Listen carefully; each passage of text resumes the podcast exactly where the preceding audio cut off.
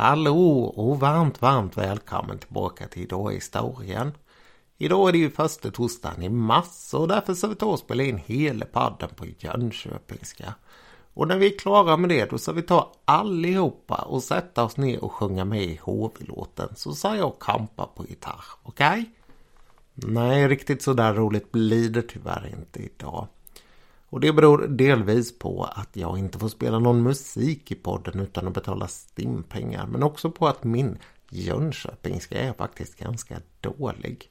Mina föräldrar är inflyttade och den där dialekten den har aldrig kommit riktigt för mig. Det har blivit någon sorts gröt istället mellan deras skaraborgska och jönköpingskan som många runt omkring mig pratade här. Nog om dialekter, det är ju ganska spännande. Men vi ska prata lobotomier istället, någonting som är, tycker jag, betydligt mer fascinerande. Först vill jag bara passa på att säga att jag hade tänkt att den här podden skulle ha blivit klar till torsdag morgon. Men när jag hade pratat in hela och sen lyssnade på det så den kändes platt och flat och saknade på alla sätt och vis någon så här spänning och nerv. Så att jag, nej, jag tänkte det var lika bra att spela in den igen och det är därför jag sitter här nu. Så jag hoppas att ni ger er till tål så att det har varit väntan värt när ni får höra det här på fredag morgon. Vem var då Walter Freeman? Jo, han växte upp i en släkt av idel läkare. I amerikanska och engelska så är det ju sådär krångligt att de bara säger grandfather men hans grandfather, vilket jag tror i det här fallet syftar på morfar, var en läkare som hade gjort ganska stora framsteg vad det gällde hjärnkirurgi. Bland annat så var han den första läkaren som opererade bort en tumör på en patients hjärna där patienten överlevde. Den här mannen han hade efter det en hel del prominenta patienter och senare så fick han, om jag då misstänker rätt, en svärson som blev läkare eller som var läkare. Och den här svärsonen han hette Walter Freeman den förste. Och mannen som vi ska prata om idag han heter Walter Freeman den andre och föddes 1895 i Philadelphia. Precis som pappa och morfar så ville han bli läkare och därför så började han att läsa på Yale. Det hela det gick tämligen bra och sen återvände han hem till Philadelphia där han studerade neurologi. I staden så fanns det vid den här tiden en tämligen framstående neurolog och efter att studierna var avklarade så hade såklart Walter hoppats på att bli anställd. Men det gjorde han inte utan eh, han begav sig istället till Washington. Det är svårt att säga om det var med förtret han for utan att ha fått den där anställningen. Men han hade många andra saker i livet som såg bra ut vid den här tiden. Han gifte sig samma år, det är 1920, med sin fru och de får på fyra år sedan fyra barn.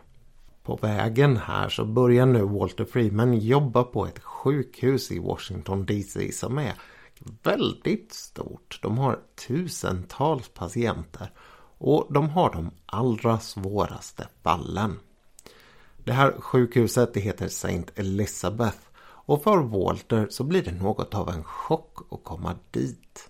Han har ju såklart sett psykiskt sjuka personer tidigare men omfattningen här är något helt annat. Och likadant sättet som man tar hand om de här personerna på. Och här kan det vara värt att ta ett litet steg åt sidan och bara prata lite hastigt om hur man har tagit hand om psykiskt sjuka genom åren. Det är nämligen så att man vet att det har funnits psykiskt sjuka i alla tider och alla kulturer. Det är ingenting som på något sätt hänger ihop med den moderna världen eller så. Det är däremot någonting som man på väldigt olika sätt har försökt hantera i olika kulturer. Och i västvärlden vid den här tiden så var det vanligaste att låsa in dem och möjligen på olika sätt få dem ordentligt trötta eller ordentligt rädda. Gruppen jag talar om här det är de som är allra svårast psykiskt sjuka. De som är psykotiska och som har hallucinationer och vanföreställningar. Den här gruppen, det var någonting som var väldigt, väldigt svårt att vårda. Man visste inte på eh, något sätt egentligen hur man skulle hantera de här. Och under det tidiga 1900-talet så kommer genombrott efter genombrott vad det gäller vanlig medicin och sjukvård. Men vad det gäller de psykiskt sjuka så hände det faktiskt inte särskilt mycket. Jag satt och läste lite här om gamla metoder att vårda psykiskt sjuka och som jag sa, det kan vara värt att nämna hur man gjorde. Bland annat ett exempel som jag hittade, det var någon form av slänggunga skulle man kunna säga. En fåtölj som snurrade i en axel. Som användes på 1800-talet i Vadstena och på mentalsjukhuset i Danvikstull. Den här stolen den hade köpts in från England om inte patienten tyckte att det var tillräckligt läskigt när man snurrade den här fort runt, runt, runt. På ett sätt som vad jag förstår påminner ganska mycket om det här som man utbildar astronauter med. Om man inte tyckte att det här var läskigt nog så kunde man alltså förstärka intrycken som man gav.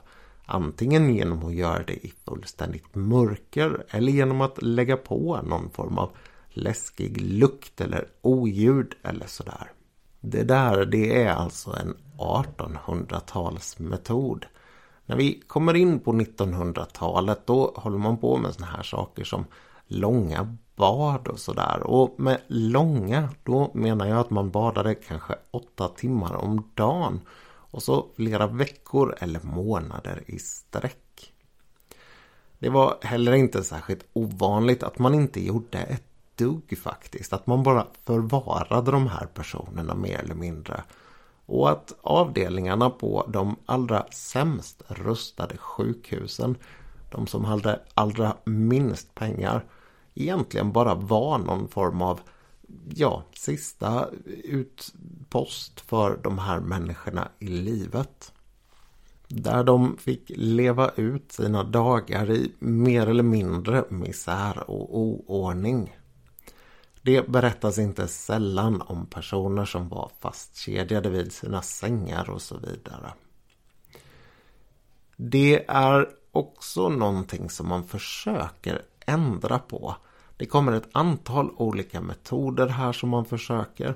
Bland annat så försöker man använda kramper för att man får någon uppfattning om att epilepsi eh, det ska kunna dämpa de här intrycken som hjärnan får. Och då kan man på olika sätt få fram den här krampen.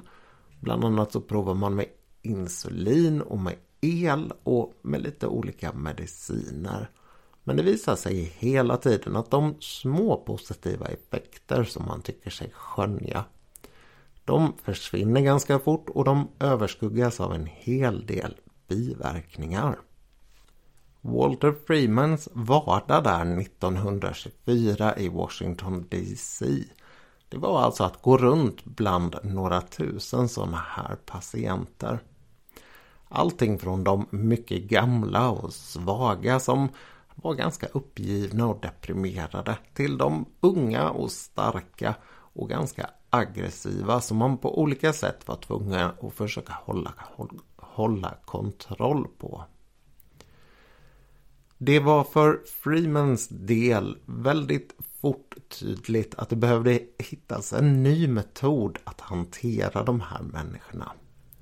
Han började plöja litteraturen vad det gällde neurologi och han letade efter en lösning. Vid den här tiden så hade man börjat få tämligen god koll på att olika delar av hjärnan gjorde olika saker.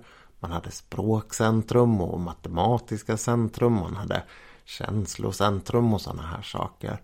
Och för hans del så verkade det som att om man bara hittade den plats där man antingen kunde helt och hållet ta bort de här eh, Eh, tvångstankarna och hallucinationerna eller åtminstone avbryta deras kontakt med världen eller med resten av hjärnan, alltså den upplevda världen för patienten så skulle man kunna få dem att må väldigt, väldigt mycket bättre.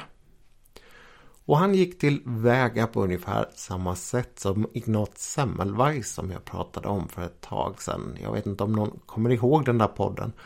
Men han tillbringade ju väldigt, väldigt mycket tid på sjukhusets bårhus med att försöka hitta en eh, sorts likhet i utvecklingen bland de här som hade dött i barnsängsfeber. På samma sätt gjorde Walter Freeman nu med personerna som hade dött på St. Elizabeths sjukhus. Han började obducera dem, plocka ut deras hjärnor och så försöka hitta vad det var som band samman dem. Fanns det någonting man kunde säga och sen generalisera? Eller ja, tvärtom där egentligen då. Generalisera och sen berätta för världen om vad det var man hade funnit. Och han tillbringade väldigt, väldigt mycket tid med det här. Men det gav inga resultat. Han kunde inte hitta någonting där man kunde säga att alla de här människorna som har de här symptomen lider av och så vidare och så vidare. När han var på väg att ge upp så hittar han en artikel av Egas Moniz. Och det är då som han kommer på att den här metoden är någonting som han måste testa. Dessutom så vill han bli den första som gör det i USA så det är ganska bråttom att hitta en lämplig patient. Han sätter ordentlig fart och försöker hitta någon som påminner om de patienter som Egas själv har opererat på. Och precis som Egas så har Walter ett problem. Han får nämligen inte operera själv han heller.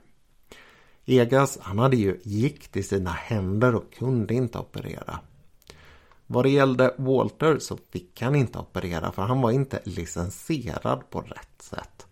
Det hade nog varit någon form av tillbud där också vad jag kommer ihåg. Det är egentligen inte det viktiga i den här historien än så länge. Utan det viktiga här det är det absurda i att han vill alltså bli först med att genomföra en lobotomi och han ska göra den genom att låta James Winston Watts göra operationen. Och sen sitter han bredvid och förklarar vad det är som ska ske. För lite känsligare lyssnare så kan det nu vara värt att hoppa fram några klick på podden om ni inte gillar diskussioner kring ingrepp i människokroppen. Så, är alla borta då? Då kör vi. Vad man gjorde det var alltså att man fixerar huvudet och sen så skär man upp en öppning i huden Därifrån så när man har frilagt skallbenet så borrar man sig in och skapar två öppningar. Genom de här öppningarna så stoppar man sedan in instrumentet som man använder för att skära med. Och det han gjorde det skilde sig ganska mycket från det Moniz gjorde. För Moniz han kapade ju av kommunikationen mellan vänster och höger pannlob. Det som James Winston Watts gjorde, alltså på Walter Freemans uppdrag, vi ska ju komma till det där, det var att kapa av kopplingen mellan pannloberna och talamus. Och talamus det är ett område i hjärnan som bland annat hanterar känslolivet. Det är lite av en sambandscentral också. Operationen var på så sätt alltså mer långtgående än den som Egas Moniz hade gjort. Och allt det här det gjorde alltså Walter Freeman sittande på en stol och sägandes till James Winston Watts lite mera däråt och lite mera däråt. Och under tiden så låg patienten utslagen av att ha fått en elektrisk stöt. Man använde det som bedövningsmedel höll jag på att säga. Men ja, för att få personen medvetslös. Både Freeman och Watts de tycker att det här det är väldigt lyckat faktiskt. Det sker onekligen ett antal olyckor och dessutom så är det några av de där patienterna som man har opererat på som man får operera en andra gång för att uppnå önskat resultat. Men överhuvudtaget så tycker de att de operationer de utför i testsynpunkt är väldigt framgångsrika och man vill fortsätta med det här. Och här händer det någonting som är radikalt annorlunda mot vad Egas Moniz gjorde. Därför att han, han skrev ju om sin metod och försökte sprida den med de vanliga källorna eller vanliga vägarna för eh, sån här forskning eller forskningsframsteg. Ut till olika läkarsällskap och ut i olika läkartidningar. Walter Freeman han väljer en helt annan väg. Han går till pressen och han har god kontakt med pressen. Och precis som sin, den här morfan så är han något av en showman. Han gillar att ha publik när han opererar och han bjuder gärna in journalister som får komma och titta och fotografera och sådär. Det är svårt att säga hur stor roll det där spelade för att operationsmetoden blev väldigt framgångsrik i USA till en början. Men onekligen så var det så att han lyckades sälja in den som ett väldigt enkelt ingrepp som gjorde en väldigt, väldigt stor skillnad för många människor. Metoden den spred sig och den spred sig inte bara i USA, den spred sig till andra länder också. Vi ska lite längre fram komma till hur det såg ut i Sverige. Men vi kan säga att eh, Freeman, han gjorde inte det här utan att glömma Moniz, utan det är Freeman som anmäler Moniz till Nobelkommittén och säger att den här mannen borde ha ett Nobelpris för de här framgångsrika metoderna han har utvecklat. Och det fick ju Moniz 1949. Någonstans vid den här tiden så utvecklar Walter Freeman också en ny metod att göra lobotomier. Han har hört talas om en italienare som opererar och känsliga lyssnare, hoppa igen. Så en italienare som opererar upp genom ögonhålan. Alltså från undersidan av baksidan av pannan om ni förstår hur jag menar.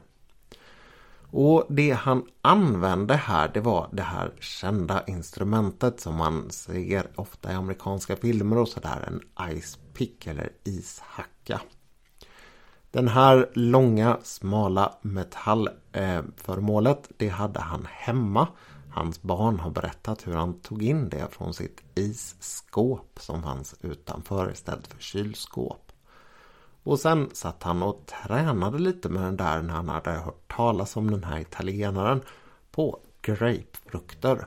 Därefter så gick han till lik och provade och sen var det dags att pröva på människor. Och ingreppet nu, poängen med det här, det var att det skulle gå snabbare, bli enklare och på så sätt vara billigare och nå fler patienter. Metodologiskt så gick man tillväga så att man tog den här ishackan och sen så körde man in den på ovansidan av ögat ehm, och sen när den då går emot benet, skallbenet där så gav man det en bestämd smäll med en klubba. Och så åker det då igenom det här ganska tunna benet och så upp i hjärnans framkant. Och genom öppningen som man då har gjort där så kan man vrida på det här instrumentet fram och tillbaka och skära av kopplingarna som man vill nå inne i hjärnan. Precis som det låter så är det här ganska trubbigt som metod. Det är inte så exakt. Och det är ju lite det som är bekymret med de här tidiga, eller ett av bekymren med de här tidiga lobotomierna. Vi ska återkomma till det i sista delen av den här podden. Eh, men vi kommer röra vid det ordentligt idag. Vi ska ta ett känt fall som sista eh, del i den här podden. En patient som var väldigt känd. Med den här första operationsmetoden när man borrar sig in så har Watts och Freeman haft ett stort antal dödsfall. Siffrorna är lite olika för dem och för hela världen och beroende på liksom hur stor grupp man räknar på när det gäller lobotomier. Men någonstans i storleksordningen 5 10% av dem som man gjorde ingrepp på, de avled vid den här tiden. Det tycks man ha eh, tyckt vara en eh, acceptabel nivå. Däremot så blir man osams längre fram när man börjar göra de här lobotomierna upp genom ögonhålan så tycker Winston Watts att eh, Freeman han gör lite väl många och han gör det lite väl frikostigt. Så de två de blir osams och det, eller ja, osams blir de väl egentligen inte. De säger upp vänskapen helt enkelt. Och det leder till att Freeman han ger sig mer eller mindre ut på egen hand för att sprida den här metoden i USA och för att operera så mycket han bara hinner. Och det är faktiskt precis så absurt som det låter. Han far med bil från sjukhus till sjukhus och säger till dem när han kommer fram att jag vill ha patienterna med de här och de här symptomen och så kan jag göra den här operationen. Och så är det ingen som på något sätt och vis kräver några tillstånd eller andra undersökningar eller något sånt. Utan han får ganska enkelt tillgång till de här patienterna. Hans personliga rekord lär för övrigt ha varit 25 lobotomier på en dag. Och han lär sammanlagt ha gjort några tusen själv under livet. Den första han gör den är 1936 och metoden den når Sverige 1944 när man utför den första lobotomin i landet på Södersjukhuset. Ingreppet bedöms vara en succé och det sprider sig sedan ut över landet. Det når Norrland någonstans runt 1947 och på sjukhusen Sidsjön utanför Sundsvall och på Umedalen utanför Umeå så blir det två av de ställen där man gör flest ingrepp. Det har gjorts en dokumentär om det här som heter Det vita snittet och som man säkert kan hitta om man söker efter den. I den så talar en forskare som heter Kenneth Öberg om hur utvecklingen är på eh, Umedalens sjukhus. Och det är en väldigt sorglig utveckling. De första åren så har man omkring 10% som dör vid ingreppen. Men i takt med att man har mindre eh, erfarna operatörer så stiger den där siffran. Man får ganska svåra blödningar och det där är ju blödningar som av naturliga skäl är ganska svåra att stoppa när de är inne i skallen. Det är ju på sitt sätt alltså en hjärnblödning. Ehm, så att den här siffran den går upp till 17 procent. Och det är ju makalöst faktiskt att tänka sig att vart sjätte person dör och man tycker att det är acceptabelt.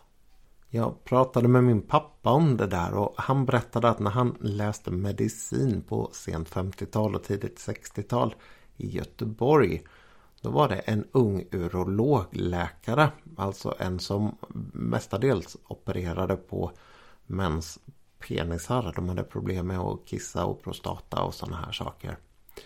Han åkte upp till sjukhuset i Vänersborg och gjorde lobotomier. Och det är ganska udda faktiskt att gå från urologi till hjärnkirurgi och sen tillbaka igen. Som mest så görs det i Sverige ungefär 600 ingrepp 1949 och därefter så dalar det i popularitet. Utvecklingen den är ganska lik i USA. Man når en kulmen någonstans där på sent 40-tal, tidigt 50-tal och sen så tappar man intresset för den här metoden. Kan tilläggas att det är så i England och generellt över hela västvärlden. Och det där det har lite olika orsaker. Dels så är det kritiken som riktas mot lobotomier och dels så är det att man faktiskt börjar få riktiga mediciner. Någonting som för första gången kan hjälpa de här psykiskt sjuka. Någonting som är antipsykotiskt och som tar bort i vissa fall de här vanföreställningarna och hallucinationerna. Så det finns någon form av ironi i att Moniz får sitt Nobelpris 1949 och kort därefter så vänder man sig ganska kraftigt emot den här metoden. Vad det gäller Walter Freeman så hade han dock en väldigt lång tid kvar. Han skulle fortsätta operera fram till 1967. Och hans sista patient är en patient som avlider på operationsbordet. När han då förlorar sin licens och möjlighet att göra sådana här operationer så är det slut för hans del. Han går i pension, han är ju tämligen gammal vid det här laget. Och det han börjar ägna sig åt här, det är något märkligt. Först och främst så vill jag bara passa på att säga att det är ganska udda vilken relation han hade till vissa av de här patienterna. Den här kvinnan som dör i hans sista operation, hon blir opererad för tredje gången. Alltså hon får sin tredje lobotomi. Därför att hon tycker att det har varit väldigt bra de två första gångerna. Men att effekten liksom klingar av efter ett tag. Och därför så går hon dit och vill ha en tredje. Och han lär eh, ha haft mängder av brev där folk pratar om hur fantastiskt mycket han har hjälpt antingen dem eller deras familjer. Alltså från familjerna hur mycket de har fått hjälp av att han har opererat. Det han gör de här sista åren det är att han åker runt med bil och besöker sina gamla patienter och pratar med dem om hur de har upplevt livet efter operationen. På sitt sätt så verkar det ha varit någon form av terapi för honom att göra på det här sättet. Och det är ganska udda. Sen avlider han 1972. Och någonstans där ungefär så börjar lobotomi bli rejält ovanligt i Sverige. Sammanlagt så rör det sig om knappt 5000 operationer mellan 1944 och 1970. Sen utvecklas det en ny metod faktiskt som heter kapsulotomi. Där man opererar väldigt mycket mer exakt mot en viss del av hjärnan på Karolinska institutet. Och den där operationen den fortsätter man med betydligt längre faktiskt. Den når någon form av kulmen i sin tur på 80 eller tidigt 90-tal. Och sen så tappar man intresset för den också. Det kommer kritik liknande den mot lobotomi och det som sker det är också att en av de största förespråkarna för den här metoden han dör i cancer faktiskt. Ehm, den sista operationen, sån här operationen som man gör i Sverige, det är så sent som 2007.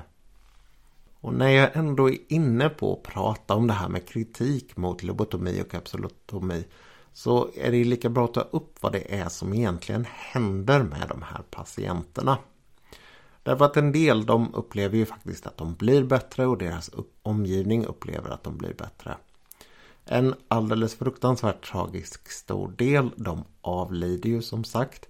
Jag tror att siffran man gemensamt har landat på bland historiker och medicinare i Sverige är 7% för våran del. För merparten av dem opererade så blev livet ganska annorlunda. Den klassiska bilden man brukar ha av en lobotomerad person det är någon som är ganska lugn och ganska nöjd på ett lite udda sätt. I USA skulle man senare använda lobotomier för att begränsa smärtan hos cancersjuka. Och det man gjorde där det var att man opererade dem för att de inte riktigt brydde sig om smärtan efteråt. De sa att de kände den men att den inte störde dem. Och det är lite den attityden som en lobotomerad har till sin omvärld. Det kan hända att de har en hel del symptom kvar men att de inte riktigt bryr sig. Samtidigt så har de väldigt ofta en bristande drift. Det finns liksom ingen sådär särskild lust att göra någonting utan de är ganska lugna och sansade och nöjda med vad som händer runt omkring. Dessutom så blir det ganska ofta så att de är väldigt förtjusta i att äta eller ja, röka eller snusa eller vad det nu är de har fastnat för. Och sen finns det ju såklart, det här gäller ju medicin och människor, alla möjliga steg däremellan. Folk som har kvar symptomen i oförändrad mängd, folk som har fått värre, folk som mår jättebra och ingenting alls och så vidare.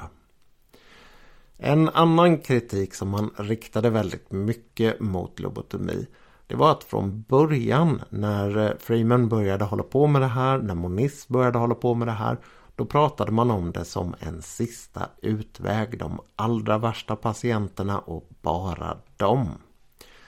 Som så ofta när det gäller sådana här saker så är det ett sluttande plan.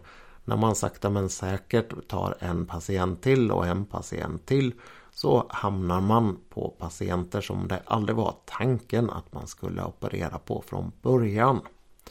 Och både i Sverige och i USA så har rimligen den yngsta patienten, i alla fall den man vet om, varit fyra år gammal. I USA så finns det en i sammanhanget tämligen känd person som heter Howard Dully. Han opererades när han var 12 år gammal därför att hans styvmamma tog med honom till Walter Freeman och menade att den här killen, han är bara trubbel.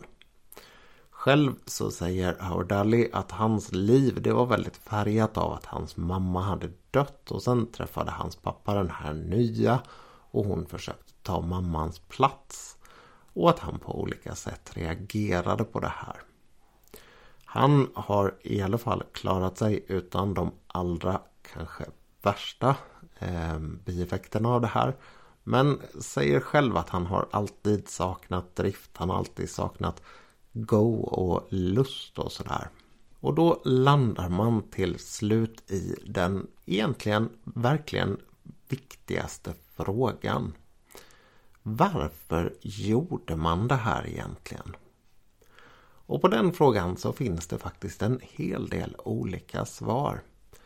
Tveklöst så var det faktiskt så att man gjorde det här delvis av någon form av möjligen missriktad medkänsla.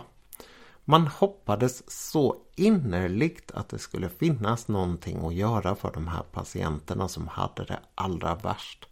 Så det är möjligt att man lurade sig själv att det fungerade bättre än man trodde.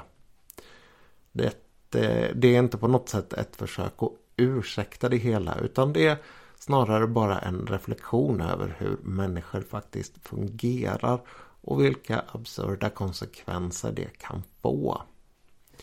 Man måste faktiskt komma ihåg att det här var patienter som var i en väldigt, väldigt märklig situation och att det dessutom var folk runt omkring dem som jobbade i denna märkliga situation. För de här människorna som arbetade med de här så fanns det också en ekonomisk vardag och det är tveklöst också så att man gjorde det här delvis av ekonomiska skäl. I de fall där man kunde lobotomera en patient och skicka hem den till sin familj, och sådana fall fanns helt klart, så var det inte bara någonting man kunde säga att det hade varit en ja, operativ framgång eller vad man skulle säga, en operationsmässig fram, äh, framsteg. Utan det var också en möjlighet att få en patient mindre. Att få anslagen att räcka lite längre. Och bland annat den här Kenneth Öberg uttalar sig om att i Sverige så var det helt klart så att det fanns en, ett ja, ekonomiskt incitament till att göra de här operationerna. Det är också väldigt många av dem som opererar, opereras som pratas om att det fanns ett mjukt tvång mot dem. Och med de två svaren sagda så kommer man till den verkligt intressanta frågan. Den som egentligen är omöjlig att svara på. Och den är, vad hade hänt om inte de här medicinerna hade börjat komma mot mitten av 50-talet? Hade man fortsatt lobotomera? Hade man lobotomerat ännu idag?